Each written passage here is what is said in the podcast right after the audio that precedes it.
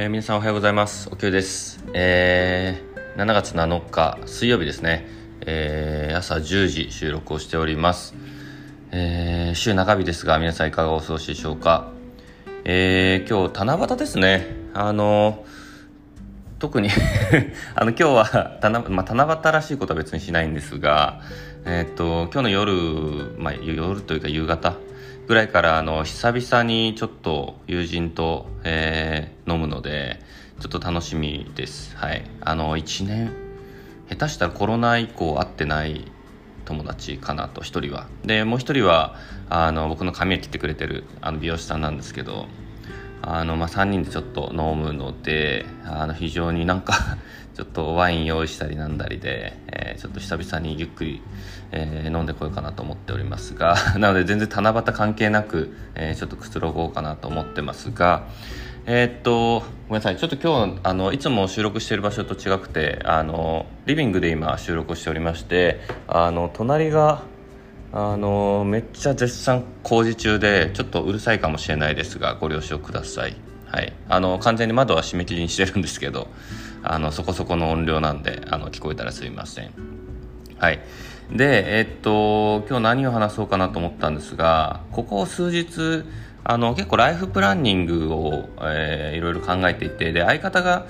まあ、いろいろそのお金面の見直しとかあちょっと自分でもしたいなっていうんであのうちは基本的に財布別々にして、えっと、2人合わせてかかるものに関してはあの全部エクセルでシート化して、えー合計金額を折半するっていう形であのまあ基本財布は別のスタイルにしてるんですけど、まあ、多分周りでも僕らの年代以降はあの比較的多いんじゃないかなと思うんですけど、まあ、そんなんで僕もそういう影響されて あのちょっとしばらく収支のこう見直しみたいなのしてなかったんで振り返ったらうん、まあ、新生活始めたのがね、あの去年の11月末からなんで、まあ、半年以上は、まあ、少なくとも環境変わってるんですけどでもそのデータ見たら去年の1月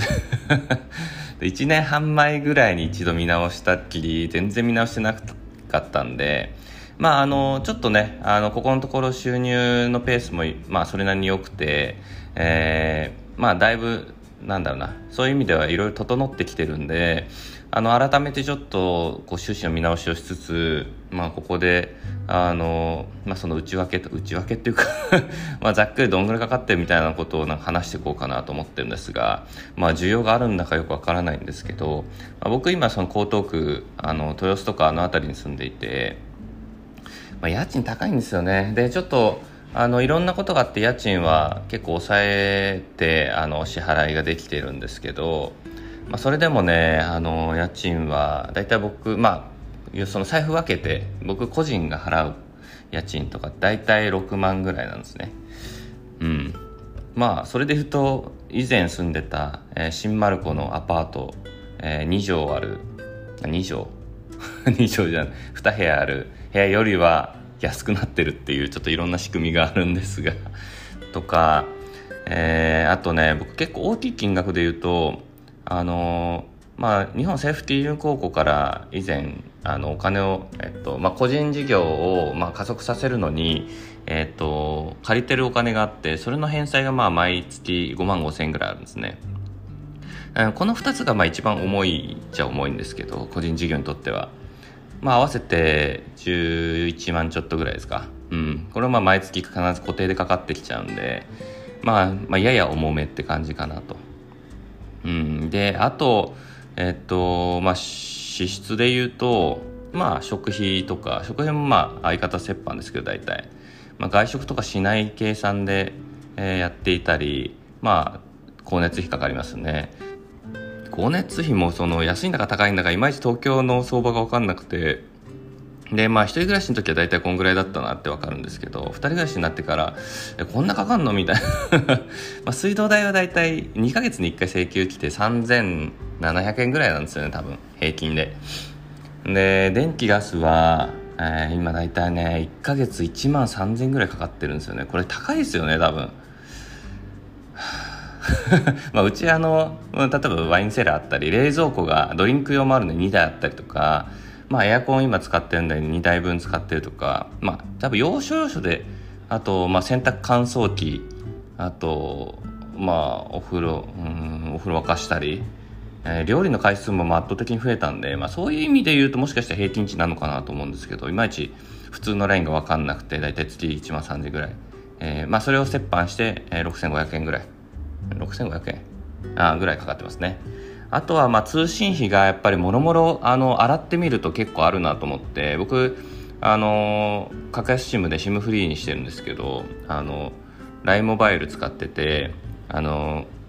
SNS がただな代わりに通信料。あ電話代が音声通話がすごい高いんですよね。だから結構45000かかっちゃったりしててあんま意味ないなと思いながら電話を削減しようかなと 思ってるんですけど、まあ、あとねこまごまのあれなんですよ。 Dropbox とか、まあ、年間契約ですけど YouTube プレミアム Amazon プライム ToDoist えーまあ、お名前 .com X サーバーフリー。その年計だけですけど月に換算するといくらって出すと意外とちまちまかかってるなと思って。まああの削減しようにもちょっとできないなっていう。ここ意外と使っちゃってんで何かできないかなといろいろアイデアを模索中です。はい。まあ、支出を抑えるっていう今日テーマ テーマというかそのまあ収入に対して支出をやっぱり抑えていくっていうのが最初の段階。あのお金の大学っていうあの本あると思うんですけどあのあれで最近改めて学んだことは とにかく支出をまず減らすっていうことだなと思ってんでまああとちょっとねゲームに僕課金してるんでね。あのただあの月にいくらそのサブスクにしてて大体4500円はもう絶対かけると決めててなぜかっていうと、まあ、このゲームがめちゃくちゃ好きなんであのもう3年以上やってるんですけどもうなくなってほしくないから僕はまあ投資だと思ってやっております。いい言い訳なんですけど、まあ、あと交通費でパスモチャージが大体月2万ぐらい、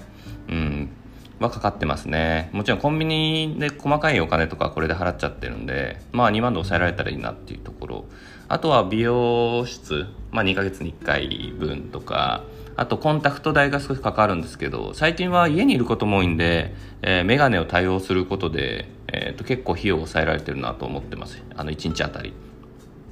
あとは、まあちょっと健康に関する食品というか、えー、ビタミン D のサプリとか、プロテイン、え、ー、と今ソイプロにソイプロテインにしてるんですけど、銘柄を最近変えようかなと思っていて、えー、またそれ紹介しようかなと思うんですけど、あとはベジパワープラス、あとはジャラハニーか、えー、オーストラリアに生息するオーストラリアしかない花なのかな？の花の蜜でちょっとこう喉喉とか、えー、口の中ケアするっていうことをやったりでちょっと1万円ぐらい積んでたりするんですけどあとは英会話で月4000ぐらい。えー、で保険類は僕あの結構まあ個人事業で確定申告はいろいろその、まあ、いろんな調整というかあのしっかり数字を叩くと、えーまあ、国民年金は全額免除えー、住民税も免除。で健康保険料が大体月1500円ぐらい。ということでめっちゃ抑えてます。はい。まああの結構ね収支トントンぐらいになるんですよねやっぱり。うん。なのでやむを得ないかなと思うんですが。なので貯蓄は全然回せておりません。で、えっと、あとは僕ずっと寄付を毎月あのウォータイドジャパンっていうあの、まあ、世界中の水に困ってる、えー、人たちに、まあ、寄付をするっていう、まあ、活動している、まあまあ、そのなんだろう。それを潤すための活動をしている、えー、NPO 団体なんですけど、えっと、そこに寄付を毎月してたんですがちょっと、えっと、今月から減額を しました。はい。あのちょっとそれなりに払ってたんですけどまずは自分のあの収支を合わせることが先決かなと思って一応続けているんですが減額しました。ということでこれらをまとめると大体月、えーまあ、21万ぐらい、えー、かかっていてこれ全然そのレジャーとか外食とかを入れずこの金額かかっちゃってるんでちょっとどうにかしなきゃいけないもしくはえー、収入を上げて、えー、利益をもっともっと上げていく必要があるなと、えー、改めて反省した次第です。はい。ということで、ちょっとね、いろいろ、あの、今後は努力項目とかいろいろあるんですけど、えー、見直しながら、えー、頑張っていきたいなと思います。まあ、そんな、なんか急に、えー、支出内容公開みたいなのしましたが、えー、まあ、そんな時期なのかななんかタイミングというか。なので、えー、頑張っていきたいと思います。皆さんも一緒に頑張りましょう。はい。